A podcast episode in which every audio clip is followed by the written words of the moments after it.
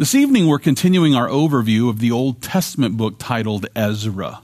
And with this as the focus, if you would, let's open our Bibles to Ezra chapter 3. And as you make your way to the third chapter of Ezra, I just want to take a moment to remind you that this book actually provides us with a glimpse of the events that occurred after the descendants of Israel were released from their Babylonian captivity. Well, it's true that the majority of them decided to stay in the land of their captivity there in Babylon. Well, it's also true that those who were the first to actually return to the land, uh, they were quick to restore the daily sacrifices there on Temple Mount, and they did this according to the law of Moses. As a matter of fact, you know, as we make our way through this incredible chapter, we're going to learn about the way in which the Israelites who were first to return to the land of promise, they were clearly committed to the restoration of the sacrificial system. And the reason why it's, be, it's because those who had been set free from their captivity, well, they wanted to worship their Savior. Uh, they wanted to return to the worship of the Lord, and, and they wanted to do this according to the sacrificial system, which was truly pleasing to God. In light of their example, well, it's my hope that we would all become those those grateful believers who are so thankful for being set free from our spiritual captivity that we're just moved and motivated with a, a pure and a holy passion to worship the Lord in spirit and in truth. And with this as our goal, I want to pick up our study of the events that we find here in the book of Ezra. If you would look with me here at Ezra chapter 3, we'll begin reading there at verse 1. Here Ezra writes, And when the seventh month had come, and the children of Israel were in the cities, the people gathered together as one man to Jerusalem. Then Yeshua, the son of uh, Jozadak, uh, and his brethren, the priests, and Zerubbabel, the son of Shealtiel, and his brethren, arose and built the altar of the God of Israel to offer burnt offerings on it, as it is written in the law of Moses, the man of God. Well, here in the beginning of this chapter, uh, we find Ezra. He's recounting this day when the priests of Israel built an altar for their burnt offerings. And in order to further grasp the timeline of these events, we should notice again there in verse 1 where we learn that this altar was built uh, in the seventh month of the year, better known as Tishri, uh, which uh, actually was a month that included the Day of Atonement, the Feast of Trumpets, as well as the Feast of Tabernacles. Now, just to be clear, they didn't build this altar seven months after returning to Jerusalem. No, instead, they actually had this altar built and ready for burnt offerings in the seventh month of the year, which was actually just shortly after their arrival. As a matter of fact, when we finally get to Ezra chapter 7, uh, we're going to learn that it was on the first day of the first month when Ezra began his journey from Babylon.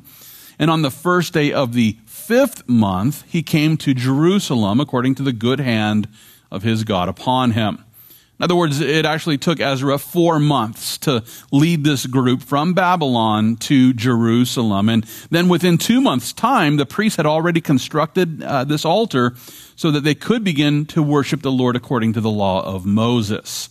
Uh, now, we aren't explicitly told if this altar was actually ready for the Day of Atonement, though I assume that this was the case. I believe that this was probably their goal, which was to have the altar, the burnt uh, offering altar, uh, ready for the Day of Atonement. What we can say for certain, though, is that the priests were able to offer the proper sacrifices 15 days later uh, during the Feast of Tabernacles. And, and this was despite the fact that the enemies of Israel were already beginning to persecute the people of God. And I want to consider how Ezra describes this situation here in our text tonight you would, let's pick up our study of Ezra chapter 3. I want to uh, focus your attention beginning at verse 3. Here Ezra writes, Though fear had come upon them because of the people of those countries, they set the altar on its bases, and they offered burnt offerings on it to the Lord, both the morning and evening burnt offerings. They also kept the Feast of Tabernacles, as it is written, and offered the daily burnt offerings and the number required by ordinance for each day. Now, here in these verses, we learned about the way in which the priests there in Israel, they rebuilt the altar, and they did this, they placed it upon the original bases, which were, uh, you know, initially created for the burnt offerings uh, there in the first temple. And what this means then is that they were planning to rebuild this temple according to the original layout, you know, as best they could. And so it was, it's at this point in time as they're, uh, you know, building uh, this altar and placing it on the original bases. That's when the priests began to present burnt offerings to the Lord, and all of this according to the law of Moses. And what this means then is that they were presenting these sacrifices in the morning and in the evening uh, according to the instructions of the Lord. And we must not fail to notice here that they were presenting these daily sacrifices morning and evening, despite the fact that there still uh, wasn't a defensive wall, uh, neither around Jerusalem, nor was there a protective wall there on Temple Mount. But that being the case, we shouldn't be surprised by the fact that the people were filled with some level of fear as they offered their daily sacrifices. The reason why? Well, it's because the land of promise was actually uh, occupied at that point in time uh, by uh, all sorts of people. And you might not know this, but the kings of Assyria and the king uh, of Babylon, they, they, they practiced population exchanges or prisoner exchanges. They would oftentimes carry out people uh, from one area as captives, and then they would replace those people with other captives to populate that region. And this way, people were just kind of uh, in a state of confusion and, and easily uh, controlled. So, what you have to understand is at the time of the Assyrian captivity, when the Assyrians took the northern tribes of Israel captive, they also started to populate northern Israel uh, with an Assyrian population. And, and when the people of Judah were then carried away to Babylon, well, that's when the Jewish population that had been left behind, this remnant that were still there, they began to embrace the Assyrians living in northern Israel. And as a result, uh, we have the Samaritans who, who actually became an antagonists uh, of those who returned from the Babylonian captivity. We'll learn more and more about this as we uh, eventually make our way uh, uh, through through this book of the Bible. But but listen, with with all this in mind, there should be no doubt in our minds here that the Israelites they were filled with fear as they faced uh, persecution from these angry antagonists who were not happy that these people were back in the land, uh, and yet it was their faith in the Lord that led them to overcome their fear of the enemy. It was their faith in the Lord that, that led them to overcome the fear of the enemy. And as a result, well, they continued to show up every day in order to worship the Lord uh, with their daily sacrifices, despite the fact that these Samaritan uh, antagonists were harassing them. Now, in light of their example, it's important for us to realize that faith isn't the absence of fear. It's so important to, to recognize that. Faith isn't the absence of fear. No, instead, faith is the confidence that helps us to remember that the God we worship is more powerful than the people we might be afraid of. Faith, it's that confidence that helps us to realize that the God we serve is more powerful than all of our enemies. And listen, uh, if we truly believe this, then, then we're also going to have the faith that enables us to continue worshiping, worshiping the Lord. And yes, even when our enemy surrounds us and threatens to attack us. I like the way that the psalmist describes this sort of faith. It's in the 118th psalm. That's where the psalmist declares, I called on the Lord in distress. The Lord answered me and set me in a broad place. The Lord is on my side. I will not fear. What can man do to me? The Lord is for me among those who help me. Therefore, I shall see my desire on those who hate me. It is better to trust in the Lord than to put confidence in man.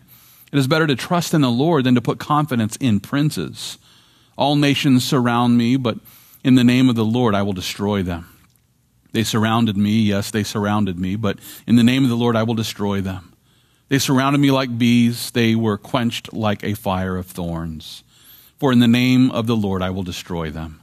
You pushed me violently that I might fall, but the Lord helped me. The Lord is my strength and song, and he has become my salvation. Well, so much for pacifism. you know, the, the, psalmist is, is rejoicing in, the Lord and, and, and in the Lord's ability to give him uh, the ability to not only defend himself, but also uh, to actually overthrow his enemies.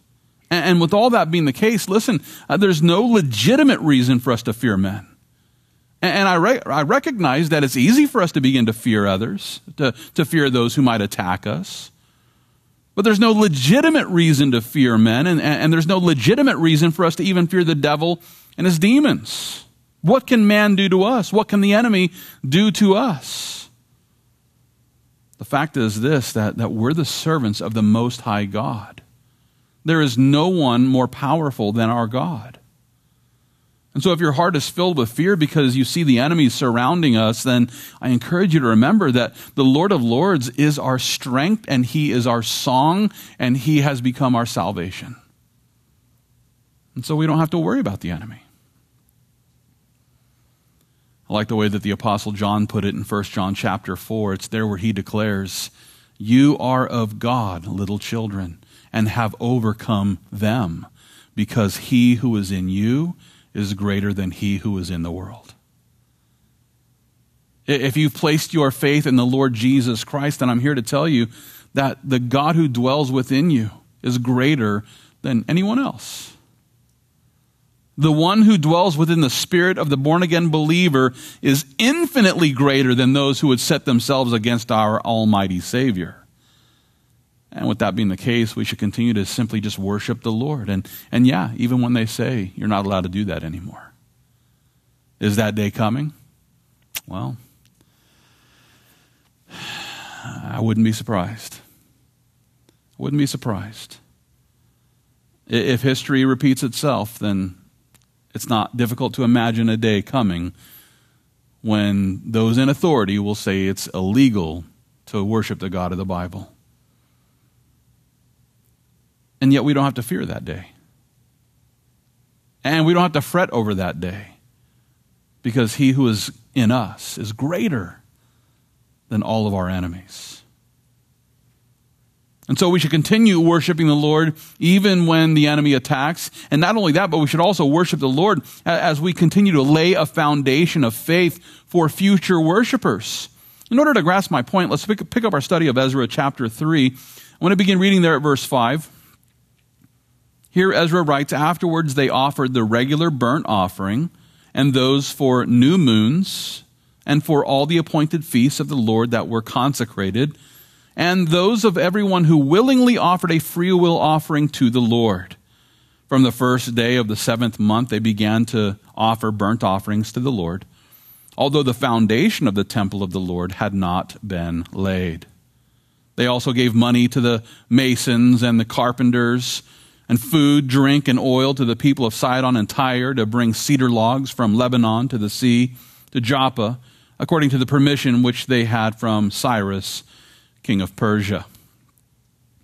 So, here in these verses, we uh, find the recently liberated Israelites continuing to worship the Lord. And they did this by presenting all the right burnt offerings there on Temple Mount, though the foundation of the temple had yet to be uh, placed in, in, in, in, there on the, on the mount, right? And, and so they, they were simultaneously worshiping and working. They were simultaneously providing their leaders with all of the resources necessary for rebuilding the temple there in Jerusalem while offering the daily sacrifices. And in light of all of this, you know, we can see how the people of faith should not only continue worshiping the Lord, even in difficult times, but we should also continue to lay the foundation for future generations so that they might also worship the true and living Lord as they've seen us do. With this as the goal, I want to draw your attention back to verse 7. There again, Ezra tells us that they also gave money to the masons and the carpenters, and food and drink and oil to the people of Sidon and Tyre to bring cedar logs from Lebanon to the sea, uh, to Joppa, according to the permission which they had from Cyrus, king of Persia. Now, now from this, we, we see here how, how the Israelites who had returned to the land of promise, they were not only committed members of this congregation that was offering daily sacrifices, but they were also investing their finances in the reconstruction of the temple. And in this way, they were not only investing their money in the foundation of the temple, but listen, they were also investing their money in the foundation of their faith, which would then bless future generations as the temple was completed. This temple wasn't just for them. This temple was for their children and for their children's children and, and all the way to, uh, let's say, about, about 70 AD when it was destroyed.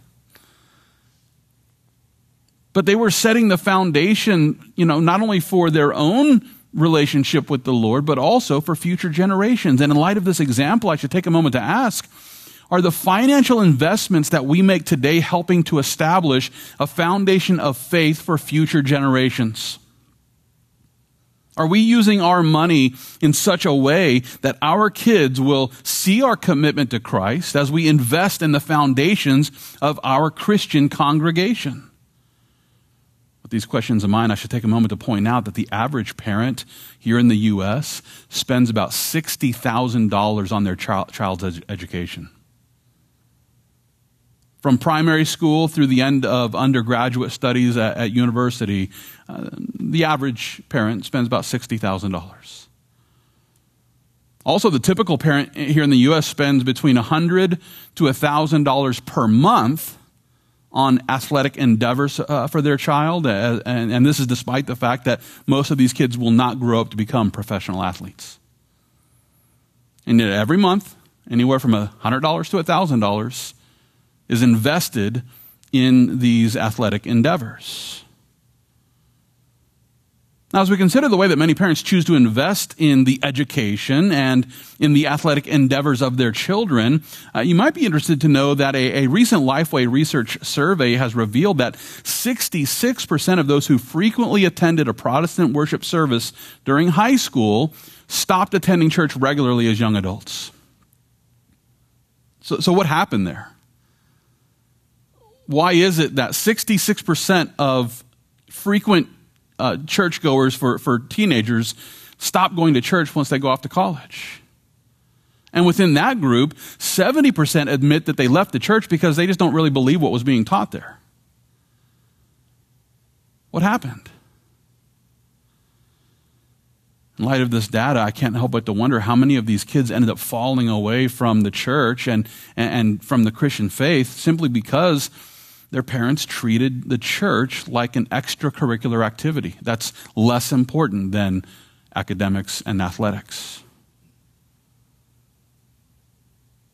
Parents, please trust me and I'll tell you that if your faith isn't the primary purpose of your life, don't be surprised when your children follow in those footsteps.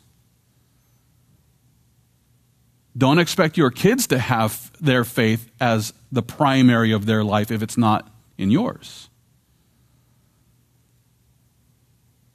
I encourage every parent to remember what King Solomon wrote in Proverbs chapter 22. There he declares, Train up a child in the way he should go, and when he is old, he will not depart from it.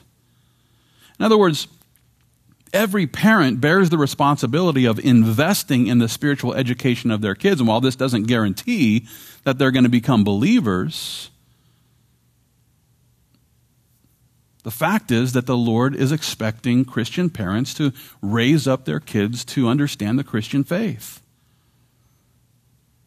And this most certainly includes the time you spend teaching them the scriptures at home by helping them through devotional times and Bible study times. And, you know, I think that every parent should invest this time in the, in the, in the lives of their kids. But I also encourage every parent to invest their time and their talent and their treasure here at their church so that our kids can, can, can be blessed by our children's ministry program and the things that we're offering. And, and I can't tell you about the times when I've heard parents complaining about the cost of youth camp, but then turn around and have no problem spending that much more and more on, you know, an, an athletic camp or, or some sort of, you know, academic camp. We need to be careful that we're presenting our kids with a, with a true representation of faith is most important, the Lord is most important, and then put things in order from there. If not, if we raise them up believing that academics is primary or athletics is primary, isn't that putting something in God's place? So we need to be careful with that. We need to raise our kids, training them up in the way that they should go according to biblical truth. Not only that, but I believe that we should encourage kids to start serving as soon as they're able to. Now, with this in mind, let's pick up our study of Ezra chapter 3. If you would look with me there at verse 8. Here Ezra declares, Now in the second month of the second year of their coming to the house of God at Jerusalem, Zerubbabel the son of Shealtiel, Jeshua the son of Jozadak, and the rest of their brethren, the priests and the Levites, and all those who had come out of the captivity to Jerusalem, began work and appointed the Levites from 20 years old and above to oversee the work of the house of the Lord. Now, here in this verse, we find all those who had, uh, you know, come out of the Babylonian captivity. They're now working together as they set out to rebuild the temple there in Jerusalem. They're working together. They're serving side by side. And we must not fail to notice that all of the Levites who were at least 20 years old, they're already serving as they help to oversee the, the work of the house of the Lord. Now, as we consider how these 20 year olds were already given, you know, big responsibilities there at the temple, I'd like to suggest that the Christian parent who wants to train up their child in the way that they should go, well, they ought to challenge them to start serving the Lord as soon as they're mature enough to handle the responsibility. I realize that our kids are, uh, they all mature at different, at different ages.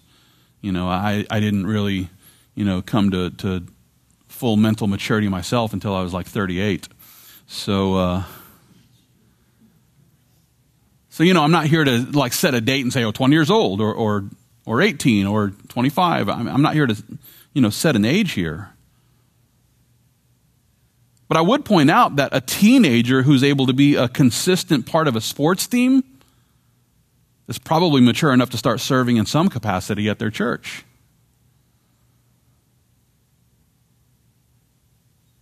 And yet, what this also takes then is consistency on the part of the parents. You see, for a child to be consistent on a sports team, well, the parent has to be consistent in getting them there, purchasing the equipment they need, and all these sorts of things.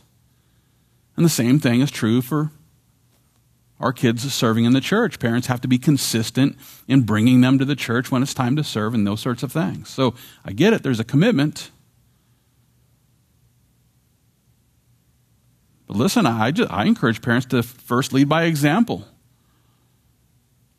We ought to lead by example by working together to build up the body of Christ here in our fellowship of faith. And, and, and, and so often I, I find parents using their kids as an excuse for why they can't serve, rather than saying, I'm going to serve and help my kid to serve alongside.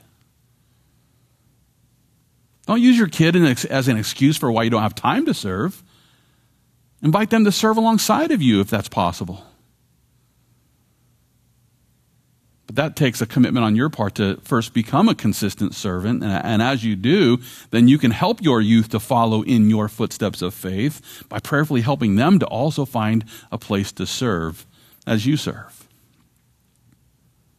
At the same time, we should also help them to understand that serving the Lord is actually a, a, a very important form of worship. And in order to explain my point, uh, let's pick up our study of Ezra chapter 3. If you would look with me here, beginning at verse 9, here Ezra writes, Then Jeshua, uh, with his sons and brothers, Kadmiel, with his sons and the sons of Judah, arose as one to oversee those working on the house of God, uh, the sons of Henadad, with their sons and their brethren, the Levites. When the builders laid the foundation of the temple of the Lord, the priests stood in their apparel with trumpets, and the Levites, the sons of Asaph, with cymbals, to praise the Lord according to the ordinance of David, king of Israel. And they sang responsively, praising and giving thanks to the Lord, for he is good, for his mercy endures forever toward Israel. Then all the people shouted with a great shout when they praised the Lord, because the foundation of the house of the Lord was laid.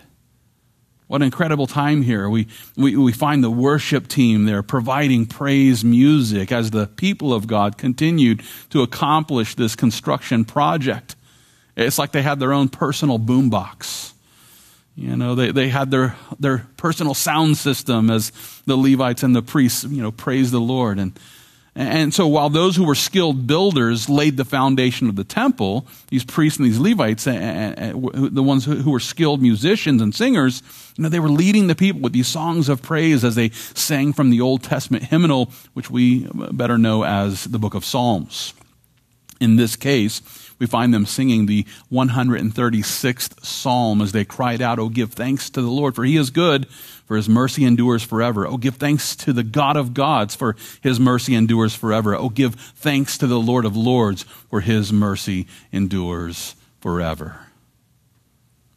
As we consider this song selection, well, I have no doubt that those who had returned from Babylon well, they were thankful to be back in the land of promise. And so they were giving thanks to the Lord. Why? Because he's good. And because his mercy endures forever. And as they labored for the Lord side by side, they, they, they not only worshiped the Lord with their lips as they sang these songs of praise, but they also worshiped the Lord with their work. Now, just to be clear about this, I should take a moment to point out that the word worship, it, it comes from the Old English word uh, worth, which is spelled W E O R F uh, T H, uh, and, uh, and that simply means worthy or honorable. And then this is followed up by the suffix ship, uh, which is simply the state of being, whatever comes before that. And so the, the actual uh, uh, English, Old English word is worthship. And when we're talking about worshiping the Lord, what we're actually talking about is uh, acknowledging the ultimate worthiness of the God which, you know, uh, leads us to value Him above everything else you know, in our minds, we assign worth to things, and, and we think this thing right here is worth more than that thing right there, so I'm going to take better care of this than that. And we start assigning, you know, value to the things that we care about. Well, who should hold, hold the most level of worth in our, in our minds and in, in our hearts? Well, that should be God. Therefore, if, if anyone's worthy of worship, well, it's God. When we show up to church and sing his praises, we're worshiping the Lord because we're acknowledging that he's worthy to be praised in this way. And as we spend time seeking his face through the study of his word, listen, we're worshiping the Lord as we acknowledge that he is worthy of this focus and, and worthy of this investigation.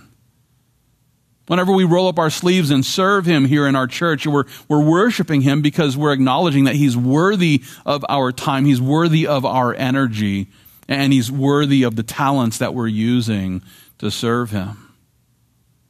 When we commit our finances to support the, the work here in our fellowship of faith, we're worshiping the Lord because what we're saying is that He's worthy of this wealth that we're investing in His work.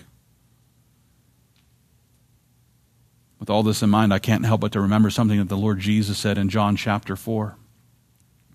It's there where he declares the hour is coming and now is when the true worshipers will worship the Father in spirit and truth, for the Father is seeking such to worship him.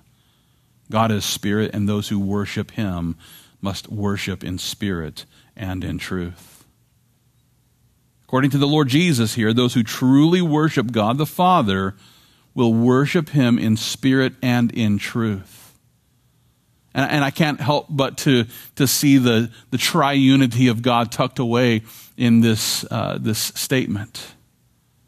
If you really want to worship the Father, then you worship in the Spirit and according to the truth. If you really want to worship God the Father, we have to worship by the power of the Holy Spirit and according to the truth. And who is the truth? Jesus Christ. Jesus is the truth. And so the true worshipers of God are those who worship the Father, the Spirit, and the Son. But this as our goal, let's make sure that we truly value God above everything else. Nothing in our heart should be of more value than God. When we assign worth to something, we ought to remember that God alone is worthy of our worship. And as we value God above everything else, we will end up leading by example as we help others to become worshipers who are worshiping the Father and the Spirit and the Son.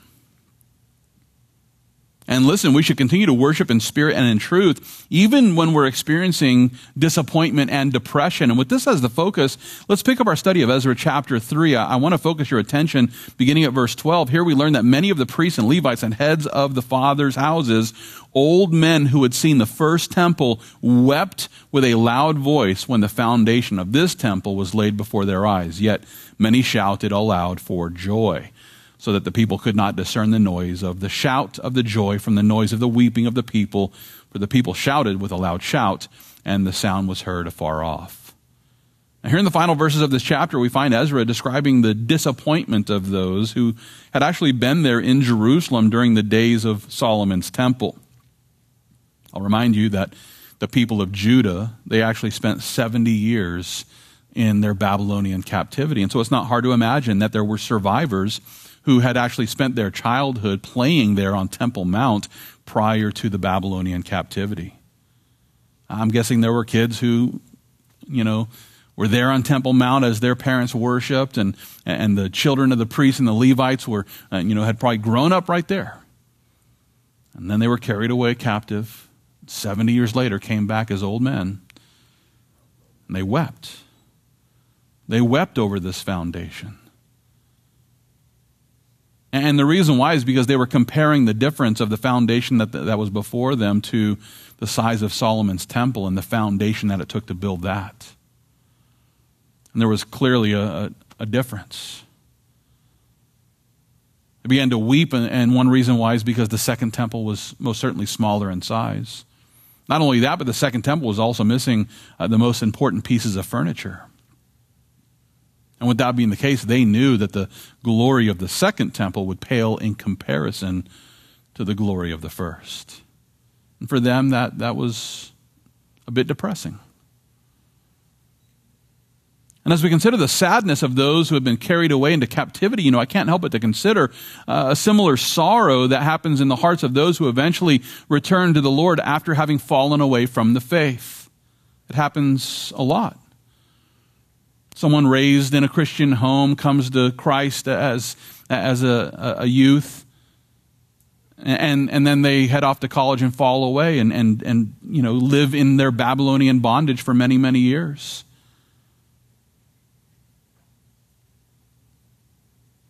And when they do return to the Lord, there's, there's sorrow there with the realization that they wasted so much time of their life possible that you were walking with the Lord during the days of your youth and, and then you ended up falling away from the faith for many, many years. And, and now that you've returned to the Lord, it's possible that you're depressed, that you're disappointed as you realize how much time you wasted living in the bondage of Babylon. And, and if this sounds like your situation, then I just want to encourage you to remember the promise that the Lord presented through the prophet Joel. It's actually in Joel chapter 2 where he declares, I will restore to you the years that the swarming locust has eaten, the crawling locust, the consuming locust, and the chewing locust, my great army which I sent among you. You shall eat in plenty and be satisfied. And praise the name of the Lord your God, who uh, uh has dealt wondrously with you, and my people shall never be put to shame. Christian, listen, it's possible that you've wasted many, many years as a backslidden believer. And it's possible that even tonight you're still filled with that regret as you consider how the spiritual foundation of your faith has been diminished over the years. If so, then, you know, I hope that tonight your heart is filled with hope as you begin to realize that the Lord is the one who is able to restore the years that the spiritual locusts have consumed. The Lord is able to restore those years. And while it's true that those wasted years are gone, it's also true that the Lord is always ready to restore those who will repent and return to Him. That being the case, I encourage every believer to follow the instructions that Peter presented in 1 Peter chapter 4.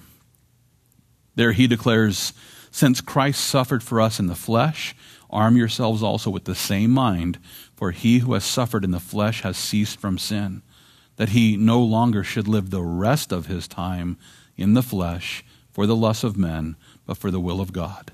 For we have spent enough of our past lifetime in doing the will of the Gentiles when we walked in lewdness, lusts, drunkenness, revelries, drinking parties, and abominable idolatries.